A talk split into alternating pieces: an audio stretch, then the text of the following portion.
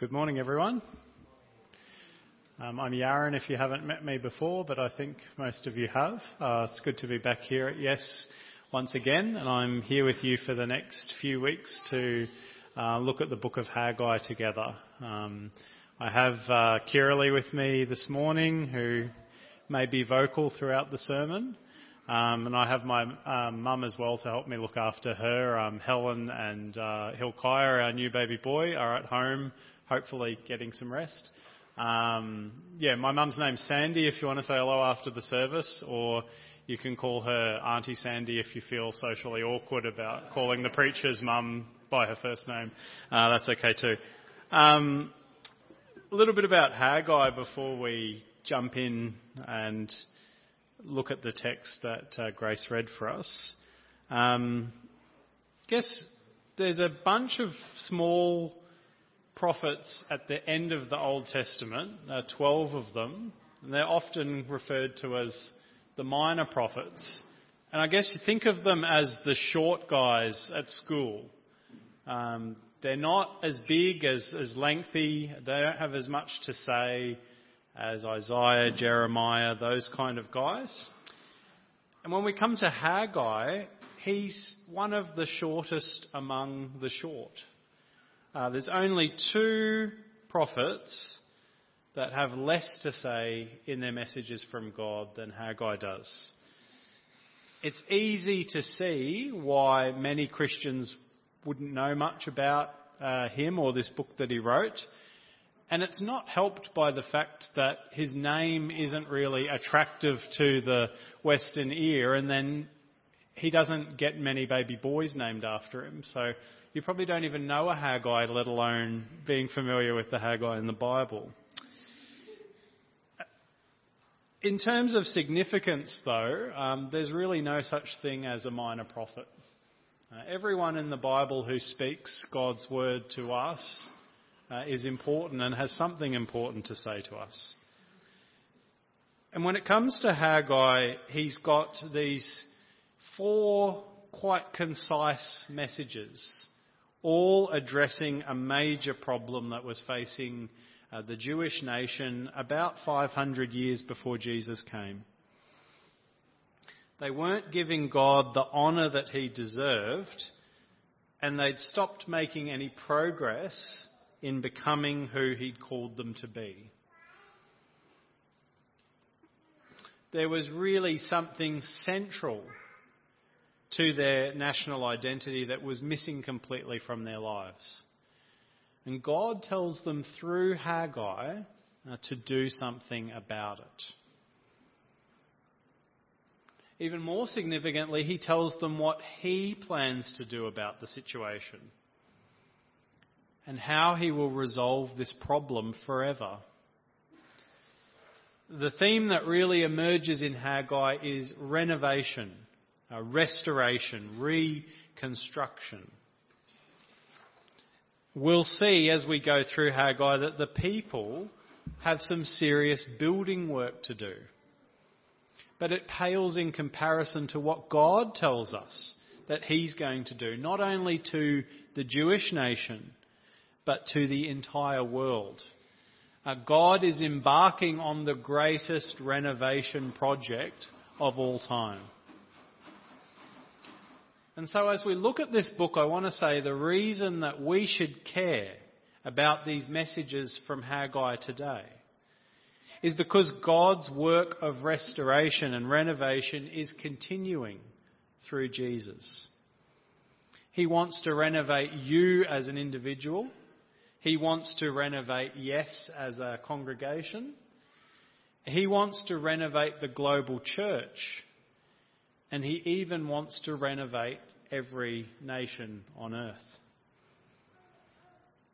These messages are an opportunity for you to be changed as a person by God, uh, for the life of this church to be renewed and enhanced. They will help you think, uh, pray, and act differently as you seek to see the church built up across the world. And they have the potential to help you look forward to seeing God's refurbishment of heaven and earth being completed.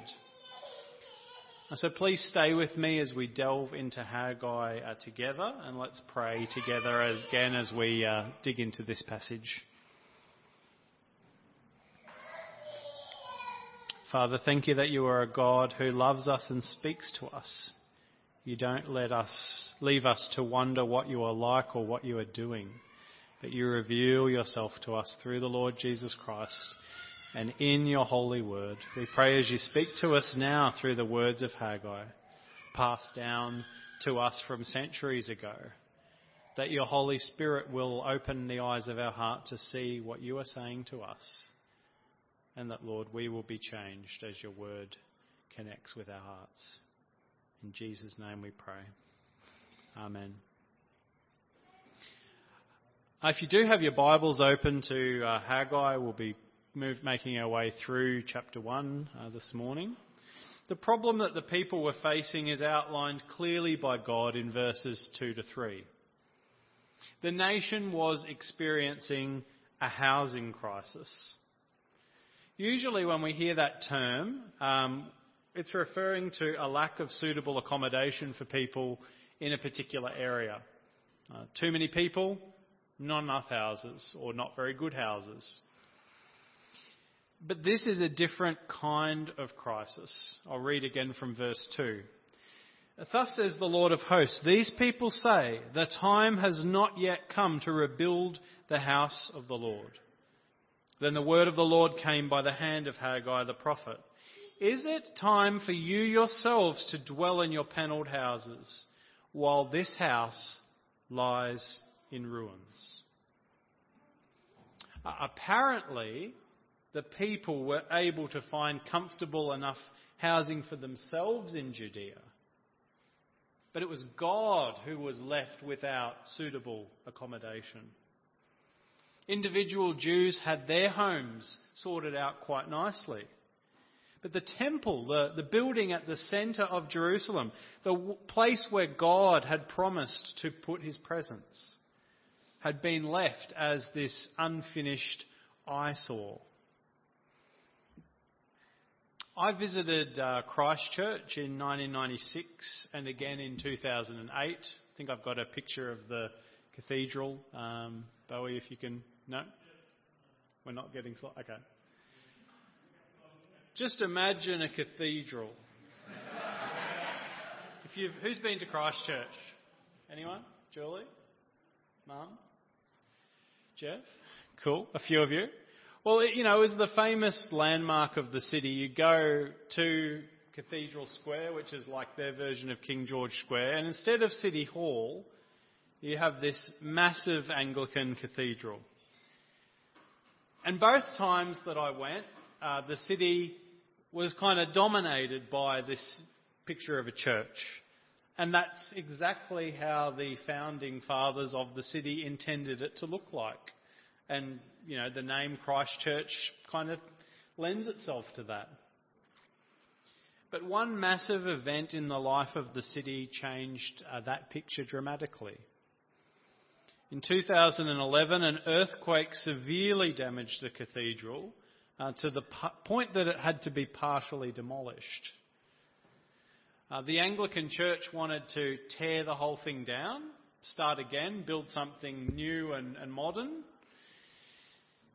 But a lot of people in the city were opposed to that. You know, they wanted the icon restored to uh, the status that it had had before. They didn't want to lose the symbol of their city. Since demolition was halted uh, six years ago due to that sort of debate, the site has sat there um, in rubble. You know, you've still got the frame of a cathedral there, but you just have crumbled down walls, a missing tower. And so remember, this is the centre of their city, so it looks like the centre of town all these years, uh, like seven years later. Still looks like a bomb's just been dropped on the cathedral, or, you know, it's been knocked down and just nobody's bothered to build it back up again. It's so depressing that when Helen and I went on our honeymoon to New Zealand in um, 2013, we bypassed Christchurch completely because we'd both seen it before and we thought It's a bit of a downer to go there and see it like that when you're on your honeymoon. Like you don't want to be depressed looking at the building lying there in, in, in, a, in a, heap of, of, uh, of rubble. I was reading recently in a news article that the man who's been put in charge of reconstructing the city is quite annoyed by the, the fact that some people think this is a metaphor for the city's recovery after the earthquake. He said people say that's our main landmark, and they say this is what the city's like now. It still hasn't recovered from the earthquake. It's still lying in, uh, in, in, sort of sh- uh, shambles and rubble. And he said, but that's not true. The state of the cathedral misrepresents the state of our recovery. We've come a long way since the earthquake. But you think about it, that's a funny situation, isn't it? You know, people have gone and rebuilt their homes, they've rebuilt their business premises, and yet the centre of their city still looks like a disaster zone. And that's not unlike the situation in Judea 2,500 years ago when we read Haggai. You see, the event that had massively uh, disrupted their lives was the Babylonian army laying siege to Jerusalem in 597 BC. And over the next few years, the Jewish leaders, the, the uh, elite of society, were carried away from Judea and taken into captivity in Babylon. After 60 or 70 years in Babylon, some of the leading Jews were permitted um, by the new king, and now the Persians were in charge, to return to Judea for the purpose of rebuilding their city and their temple. Now, the book of Ezra tells us that they started this work in 538 BC, but they were forced to stop because another king came to power in Persia, and people met, uh, managed to convince him that the Jews were troublemakers. If they rebuilt their city, it would be the end of his reign uh, in that area. And so he made things grind to a halt. So when we come to Haggai's ministry, 18 years have passed since they laid the foundation, they began to reconstruct the temple, but they've had it lying there doing nothing now for nearly 20 years.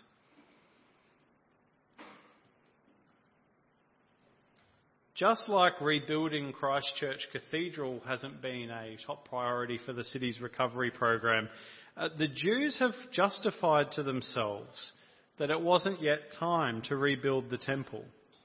Uh, they've managed to make Jerusalem a livable city in one sense. Their houses are looking pretty good. But the sight of God's house lying in ruins suggests that all was not well. And before we go on further with this passage and uh, with the rest of Haggai's message in the next few weeks, I think it's critical that we understand why this is such a crisis. Why is the ruined temple a bigger deal for Jerusalem than a ruined cathedral is for Christchurch? A few months ago, Helen and I were reading through uh, the Pentateuch, the first five books of the Bible by Moses. If you've ever tried to read Exodus, Leviticus, uh, or Deuteronomy, you may have found it a struggle to get through chapter after chapter of detailed instructions for the tabernacle, uh, the priesthood, the sacrifices, and ritual purity. Uh, if that's you, you wouldn't be the first Christian to ask What's the point of all this? What does this mean for me today? As we made our way through uh, uh, those books, some chapters were a struggle for us too. But what we realised was there was one dominant theme and message that everything kept pointing back to. Israel was meant to be a nation with Yahweh, their God, at the centre of everything. Uh, their level of attention to these minute details that God gives them was an indication of how seriously they took that. When we read chapter after chapter of how the tabernacle was supposed to look like, what it was supposed to be made out of, what needed to go inside of it, uh, it's tempting to dismiss these passages as irrelevant to our Christian life. It means nothing to our walk of, with God, we might think. But each verse and each detail is there to reinforce this sense that this was the place of central importance to their society. Everything was to be made with such precision because this was where the King of the universe would dwell among his people, uh, at the very heart of their nation. When we read painstaking instructions about the priesthood and sacrifices, it's because they were vital if God was to dwell among his people. A humble acknowledgement of guilt and atonement for sin, these things were a matter of life and death for a nation that was unrighteous but had a holy God dwelling among them. The final verses of Exodus 29 sum this up rather well. After giving detailed instructions about how priests were to be set aside for his service, God says this I will consecrate the tent of the meeting and the altar. Aaron also and his sons I will consecrate to serve me as priests. I will dwell among the people of Israel and will be their God. And they shall know that I am the Lord their God who brought them out of the land of Egypt that I might dwell among them. I am the Lord their God. You see, priests were needed to make it possible for God to dwell among his people. The tabernacle, the altar, the priesthood, they all revealed God's purpose in rescuing his people from slavery in Egypt. He had chosen them to be his special possession and he wanted to dwell with them as their God. When the Israelites come to live in the promised land, this temporary tabernacle that they'd camped around in the wilderness, it, it becomes enshrined in a permanent structure in the temple in Jerusalem. The temple where God had promised to manifest his presence and where the priests performed sacrifices to deal with the people's sin. This was the heart and soul of Jerusalem. And that's why it's a big deal to have it lying in ruins. Yahweh brought the Israelites out of Egypt to create a society with himself at the centre, dwelling with his people as their God and King. Uh, in Haggai's time, he'd brought them back out of Babylon for the same purpose. The society that they were rebuilding was to revolve around God. And this was symbolized by the temple. You can see it there, the temple and everything built around it. That's the visual imagery, and that's the spiritual reality of what it was meant to be as well by taking better care of their individual homes than they did um, of the house of God. The Jews had effectively formed a self centered, shallow society uh, with a massive God shaped hole in the middle. This was not who God had called them to be. And He lets them know it.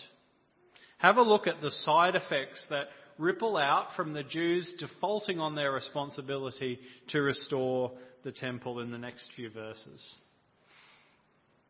Now, therefore, thus says the Lord of hosts, consider your ways. You have sown much and harvested little. You eat, but you never have enough. You drink, but you never have your fill. You clothe yourselves, but no one is warm. And he who earns wages does so to put them into a bag with holes. You know, it's an understatement to say that their economy was struggling. They had nice houses, but underperforming farms and a, a food shortage. It sounds as though the weather was bad and their prospects for financial success uh, were even worse. So, even by materialistic standards, they weren't enjoying the kind of society that they'd aspire to. God calls them to do something about this state of affairs. They're to recognise the problem and get on with doing what they should have already been doing. Have a look with me in verse 7 if you've got your Bibles open, or it's up on the screen. Thus says the Lord of hosts, consider your ways. Go up to the hills and bring wood and build the house, that I may take pleasure in it, and that I may be glorified, says the Lord. You looked for much, and behold, it came to little. When you brought it home, I blew it away. Why, declares the Lord of hosts? Because of my house that lies in ruins, while each of you busies himself with his own house. Therefore the heavens above you have withheld the dew, and the earth has withheld its produce. And I have called for a drought on the land and the hills, and on the grain and the new wine, the oil, and on what the ground brings forth, on man and beast, and on all their labours. Now, God effectively says, I'm the one responsible for your economic crisis because you're responsible for the housing crisis. The neglect of the temple shows that they'd forgotten how important it was to live with God at the centre of everything. And so it's like God decided to show them what life would be like if He removed the blessings that came along with Him being their God.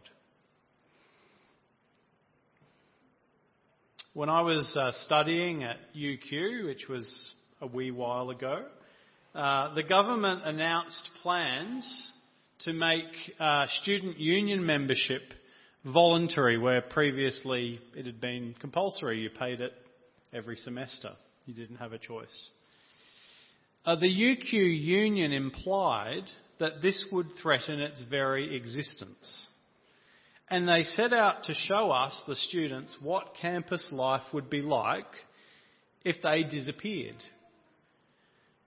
Now, I think a few of you here have studied at UQ, and so you would know that the most important precinct on the St. Lucia campus is not the Forgan Smith building, it's not the library, it's not even the Great Court.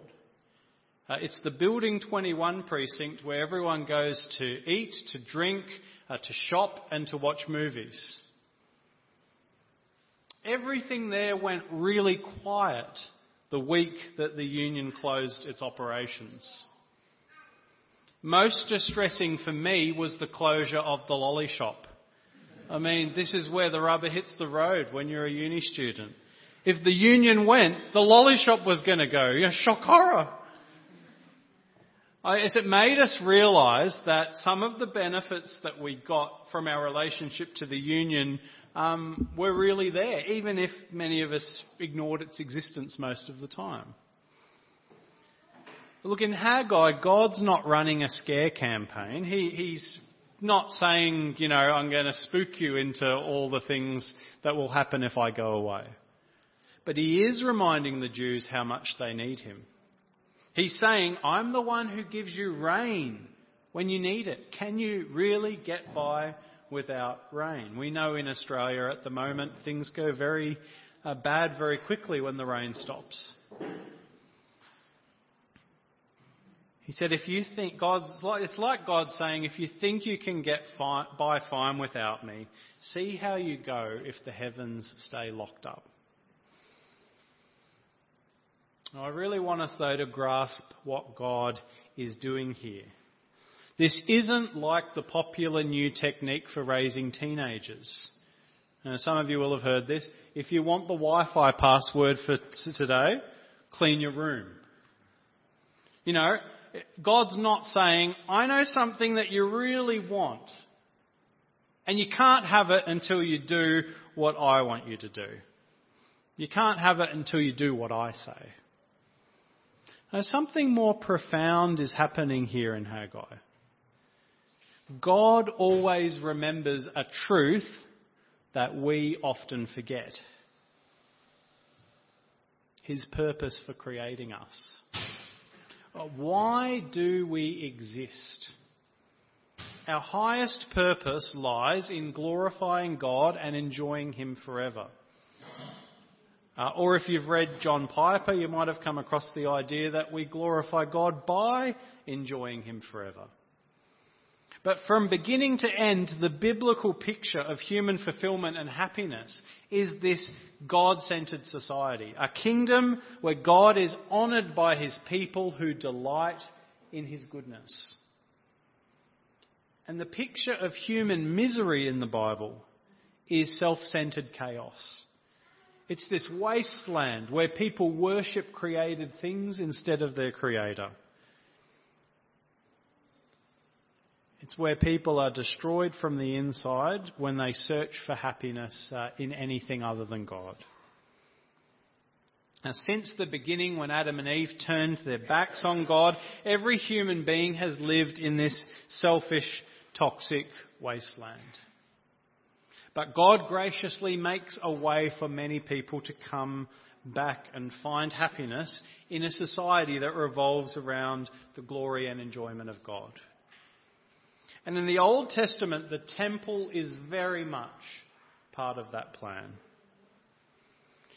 If God allowed his people to remain in the state that we find them in when we read Haggai, uh, that would be an act of judgment. They thought their priority each day should be working hard to gain material prosperity and comfort, and that busying themselves with God's work would actually take their precious time away from their goal. If God allows them to stay deceived, to think that the true key to their happiness is actually an obstacle to their fulfillment, God would be letting them die.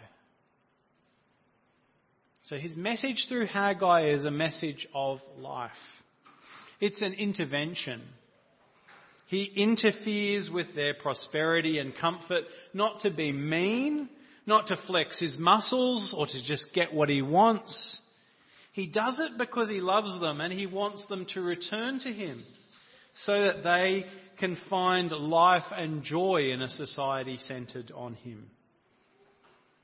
That's why he says in verse 8, their building priority can't be their own houses. Uh, it must be his. Go up to the hills and bring wood and build the house that I may take pleasure in it and that I may be glorified, says the Lord.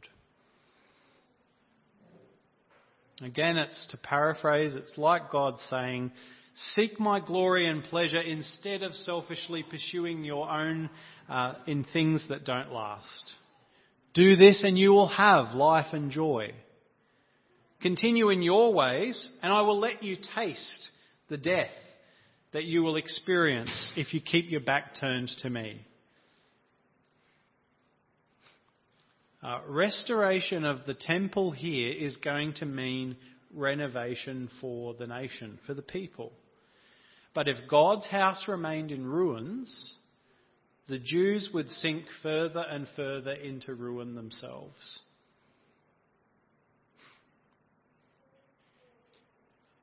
The good news is we see in verses 12 to 15 that they listened to God speaking through Haggai. Then Zerubbabel the son of Shealtiel and Joshua the son of Jehozadak the high priest, with all the remnant of the people, obeyed the voice of the Lord their God and the words of Haggai the prophet, as the Lord their God had sent him. And the people feared the Lord. Then Haggai, the messenger of the Lord, spoke to the people with the Lord's message. I am with you, declares the Lord. And the Lord stirred up the spirit of Zerubbabel, the son of Shealtiel, governor of Judah, and the spirit of Joshua, the son of Jehozadak, the high priest, and the spirit of all the remnant of the people. And they came and worked on the house of the Lord of hosts, their God on the 24th day of the month, in the sixth month, in the second year of Darius the king. Well, what's happening here? The people who had failed to take God seriously are now taking him seriously. They hear the truth of God come through Haggai and they are changed. Instead of disregarding God and his temple, now they fear God and they set about rebuilding his house. Um, maybe it had been selfishness, laziness, or fear that had kept them away from their important work. But now something stirred them inside and gave them the impetus to respond to the call of God on their lives. And hear the good news of verse 13. Then Haggai, the messenger of the Lord, spoke to the people with the Lord's message I am with you, declares the Lord. Now, they thought that they could live without God's active blessing. They'd neglected the place that He'd promised to fill with His presence. He'd given them a taste of what life would be like if He was no longer among them. But now He declares, I am with you. This isn't just, uh, hey guys, I'm right behind you, keep up the good work. He's saying, I am with you as your God, just as I promised. This is God's gracious gift of Himself to the people. He is with them even though the temple is not completed. Now, they don't earn His presence by completing the temple, by repairing it. No, their work is an expression of their realization of how good it is to be God's people. They don't deserve God's blessed presence, but they do need to live like it matters. What about you and I? How do we live like the message of this passage matters? How do we thankfully celebrate everything that God has graciously given to us as His new people in Christ? The eternal Son of God uh, took on human flesh dwelt among us, died to deal with our sin, and rose again to life to bring about the fullness of the kingdom of God. For those who have received life in Christ, there's a new experience of what it means to enjoy personal and community life with God at the centre. When we relate to God throughout the week, we don't need to go to a special building to draw near to Him. We have access to the Father in heaven when we pray. Because Christ is our temple where humanity and the divine King meet. When we gather together as a church on a Sunday and throughout the week, we gather as the people uh, of Jesus. Jesus, who as Emmanuel, God with us, remains the central focus in all that we do.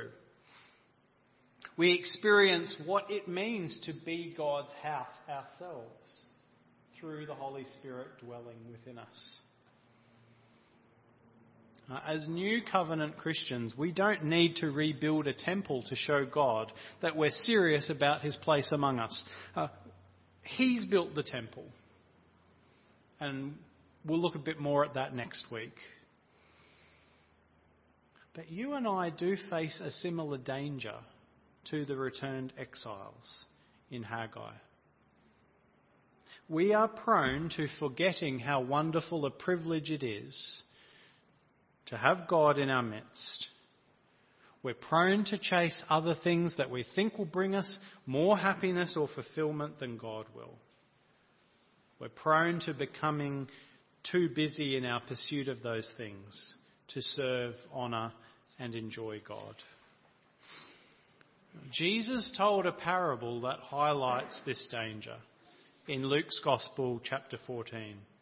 I'll pop it up on the screen, but I won't read it out. I'll just summarise.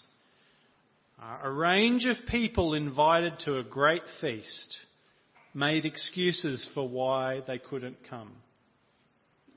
Two are attending to business. They need to check their fields and their cattle. The other uses his recent marriage as an excuse not to show up. It's clear that their relationship with the host of the banquet was obviously not high on their list of priorities. Uh, if God is peripheral to our life instead of central, we'll forget that He's better than all the things that we chase after during the week. And we won't long to be at home with Him, enjoying the feast of goodness that He's prepared for us. We're not called to build a temple, but to come uh, in to God's presence for a banquet. Each person here has been invited to that feast. And if you profess that you are a Christian, then consider yourself to have RSVP'd. But if we live lives that revolve around making our own houses and homes better, uh, prettier, and more comfortable, instead of making sure God is our central priority, then we have a problem. The heart that chases material gain, worldly success, or even religious acclaim and respectability. That heart that has no time to draw near to God while it chases those things is effectively saying to God, There's so many things I'd rather do than be with you. I have no desire to come and delight in your presence and feast on your goodness. If that sounds like you, then maybe it's also true that you hope your invitation to the feast is still around somewhere because you'd rather go to heaven than hell when you die.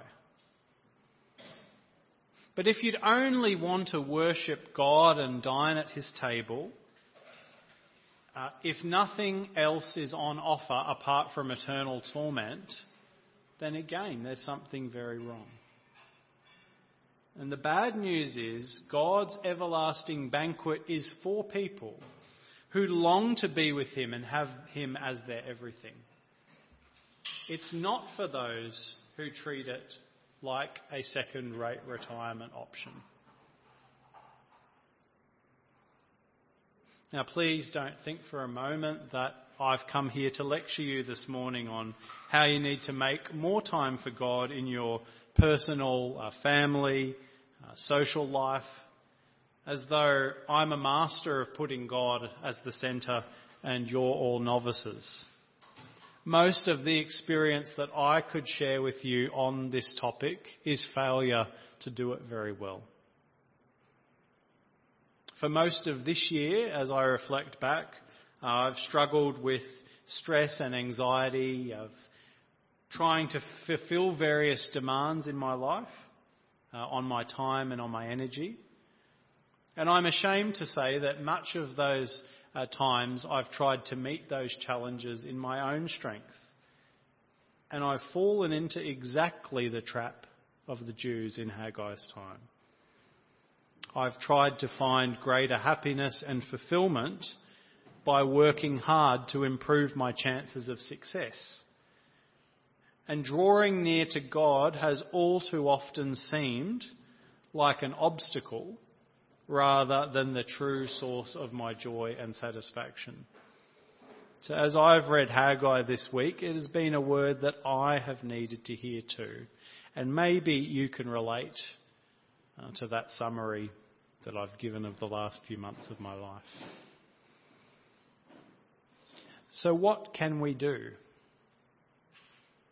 There's a lot that could be said in response to what we've looked at this morning, but I trust God that this is the beginning of His renovation work in us through the message of Haggai. And so I just want to start with some simple application to get us started this week. I want to commend to you three prayers that we can pray in response to what we've heard today. Each of them you can use at different times in the coming week, uh, to help you reorient your life so that God remains central in everything. The first is a very simple prayer of repentance, appealing to Christ to help us uh, when we see how hopeless our state is without Him. It goes like this Lord Jesus, have mercy on me, a sinner. That's it. Simple. You can pray that prayer in recognition of your failure to keep God central in your life. You can pray it when you're overwhelmed by that sense that you have been chasing and delighting in things more than God. Repentance is the first step back to God when we feel like we've been wandering away for some time. The second prayer that might be helpful is one that's been popularised by John Piper, but it's really drawn from the Psalms. Uh, it follows the acronym IOUS. The I, we pray, incline my heart to you and not to any prideful gain or false motive. O, open the, my eyes to see wonderful things in your word. You unite my heart to fear your name. And S, satisfy me with your steadfast love. Uh, this is a prayer that God will change our hearts to honour and fear Him, uh, just like what He did for the Jews in Haggai's time. It's a prayer that He would help us find satisfaction in Him instead of dishonouring Him by chasing after other things. Finally, we really can't go past the Lord's Prayer. The opening petitions of the Lord's Prayer are particularly helpful for helping us to express our desire to God that we want to have Him at the centre of everything we do. Hallowed be your name. Or in other words, may our every thought or mention of you be held in the very highest esteem in our minds and the greatest reverence in our hearts. Your kingdom come, your will be done on earth as it is in heaven. When we pray that, we're praying, God create a global society that revolves around you as the King. And Lord, start with my heart. Start with my home. Start with our church. I invite you to try and praying those prayers throughout this week and see uh, how it helps you keep God uh, central in your life and all that you do.